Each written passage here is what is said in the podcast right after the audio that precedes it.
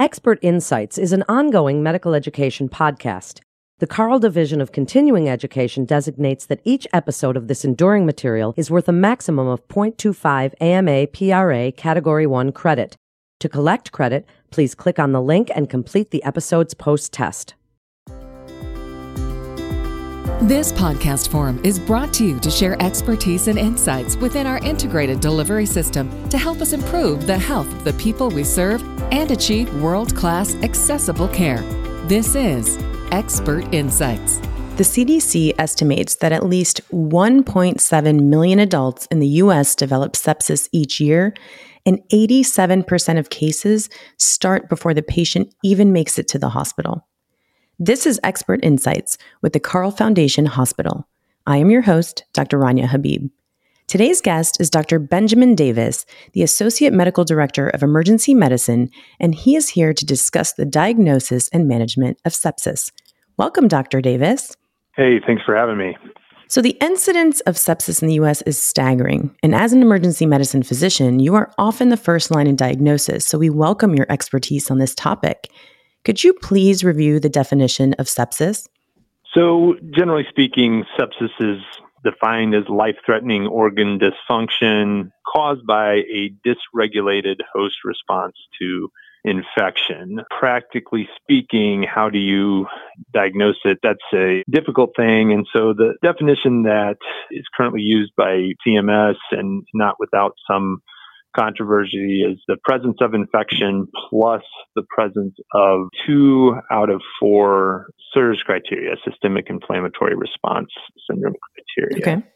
And those criteria are a temperature of 38 Celsius or below 36, a heart rate greater than 90, a respiratory rate greater than 20, or a elevated white blood count or a low white blood count. So those are the four SIRS criteria.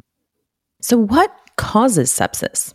That's part of what makes things difficult. So, sepsis as a term has, has been around for a thousand years, and it is going to be typically caused by bacterial infection, although truly the syndrome of sepsis, so something that causes this whole body response leading to mm-hmm. organ dysfunction and leading to these criteria, the SIRS criteria, can be caused by other things as well. It can be caused by fungal infections, viral infections. But we typically think of it as a bacterial disease, and the emphasis is on treatment of bacterial sepsis. So I think that's the most useful way to think about it. What we're talking about is bacterial infections. And are there specific strains of bacteria that you see more often lead to sepsis compared to others? Really, any bacterial infection that we commonly see can certainly lead to sepsis. And so gram negative organisms tend to be a little more, but even our staph and strep can definitely cause strep can cause sepsis frequently in hospitalized patients. Patients that are at higher risk are going to be your immunocompromised patients, either due to underlying medical problems or due to treatments for underlying medical problems, like chemotherapy for cancer, for instance, is frequently going to lead to an immunocompromised state, which would make you higher risk for sepsis. What are some of the main signs and symptoms that you often see in the emergency room that lead you to develop a working diagnosis of sepsis? The big things would be these SIRS criteria. We look for the presence of fever, for one, or hypothermia, and then it's looking for these abnormal vital signs. And in emergency medicine, we're always on the lookout for those. And of course, other things can cause you to have an elevated heart rate or elevated respiratory rate, trauma or pancreatitis or some other surgical problem they cause those things as well. So we're first looking, screening patients for do they have any of these criteria, and then mm-hmm. do we think that they have an infection? And so we actually have our nurses, even at triage, when the first encountering the patient, they are alerted if a patient meets two out of four SIRS criteria, and then mm-hmm. they will be inputting, do I think that this patient might have an infection? And if they meet all those criteria, then mm-hmm. that causes an alert that then will be reviewed by the provider who will decide, okay, it actually initiates some orders just from the triage nurse and then alerts the provider that those are in process. That's fantastic that you already have those elements streamlined in the emergency room. So, what tests are you running as a provider that helps you confirm the diagnosis of sepsis in addition to those criteria that you're already using from the observation? We're running a lot of tests. It is difficult and it's time sensitive. So, we would get general blood tests, a complete blood count, because the white blood count is one of those SIRS criteria, and that's something that we're not going to have when the patient first arrives most of the time, right. unless they had had lab work previously. So they're going to get a complete blood count, they'll get a metabolic profile. A lactate level, lactic acid level has some correlation with severity of sepsis. So we check that. And then blood cultures, which don't provide us immediate information, but that is helpful once the cultures result, which is typically going to be 24 hours or longer, then it can mm-hmm. guide mm-hmm. therapy and help to confirm the diagnosis. However, you can still have sepsis without having a positive blood culture.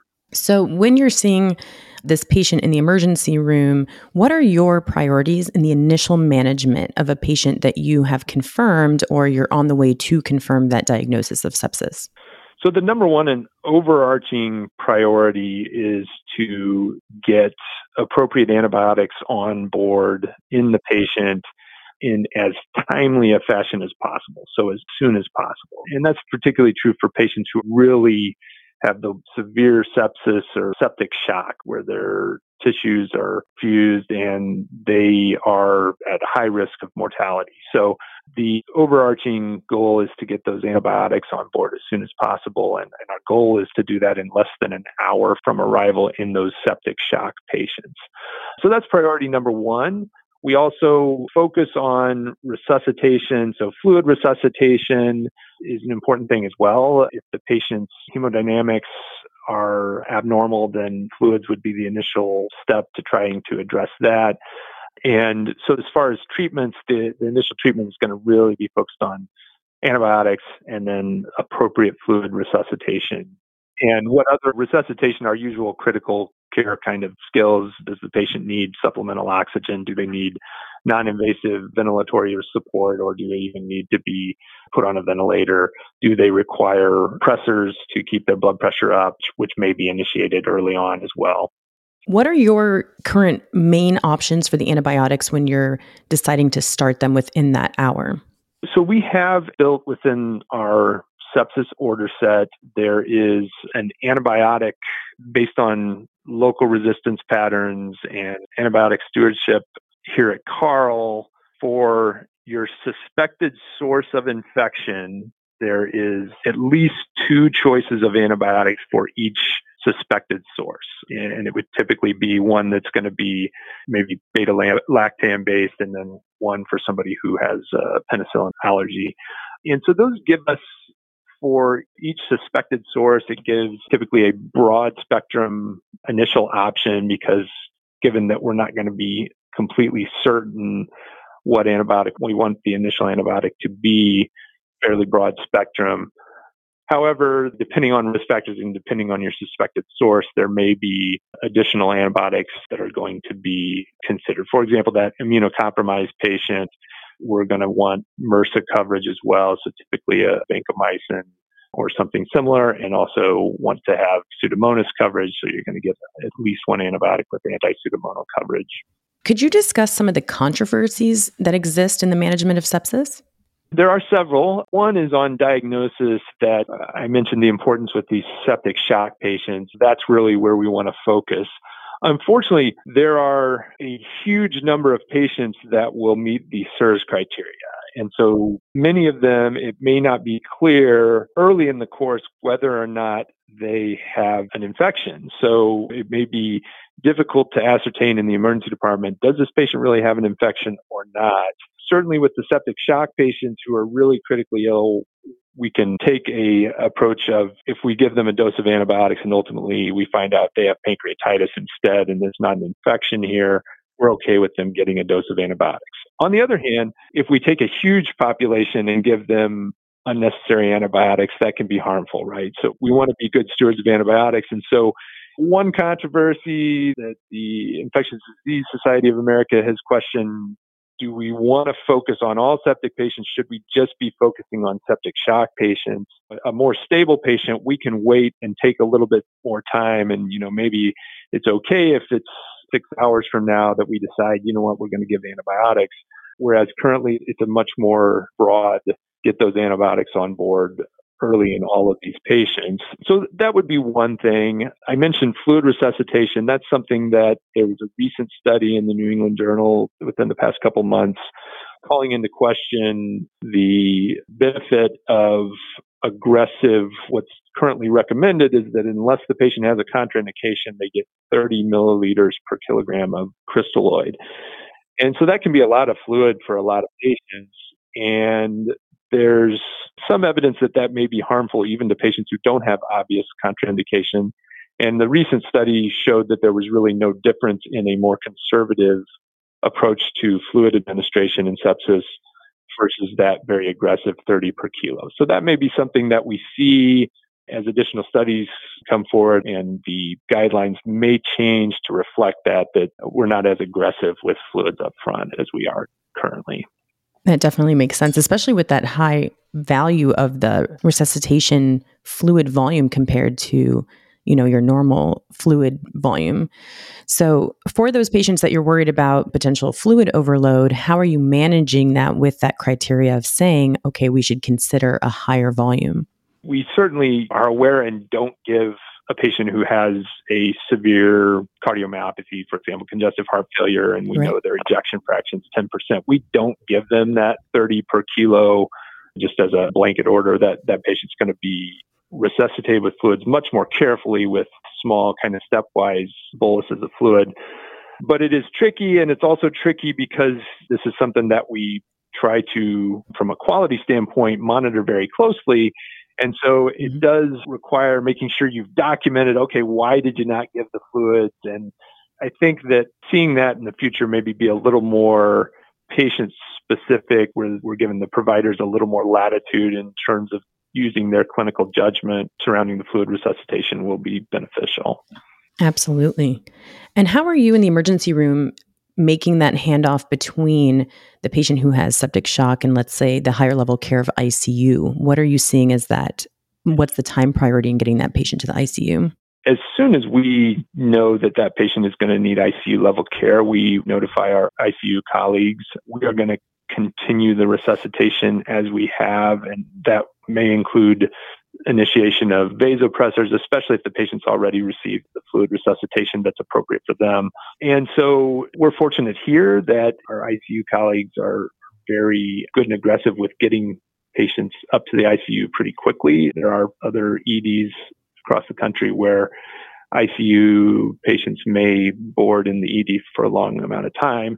That does not happen here very often. In fact, it's been a long, long time since we've had anybody down here for a long time. But when that happens, I That's fantastic. they come to the ED, they are at the bedside, we're working together, and we discuss it as a team and have a plan. So it's really, really pretty smooth. That's wonderful. The CDC estimates that one in three people who dies in a hospital actually had developed sepsis sometime during that hospitalization. And they also suggest that up to 87% of those cases had sepsis before they even made it to the hospital.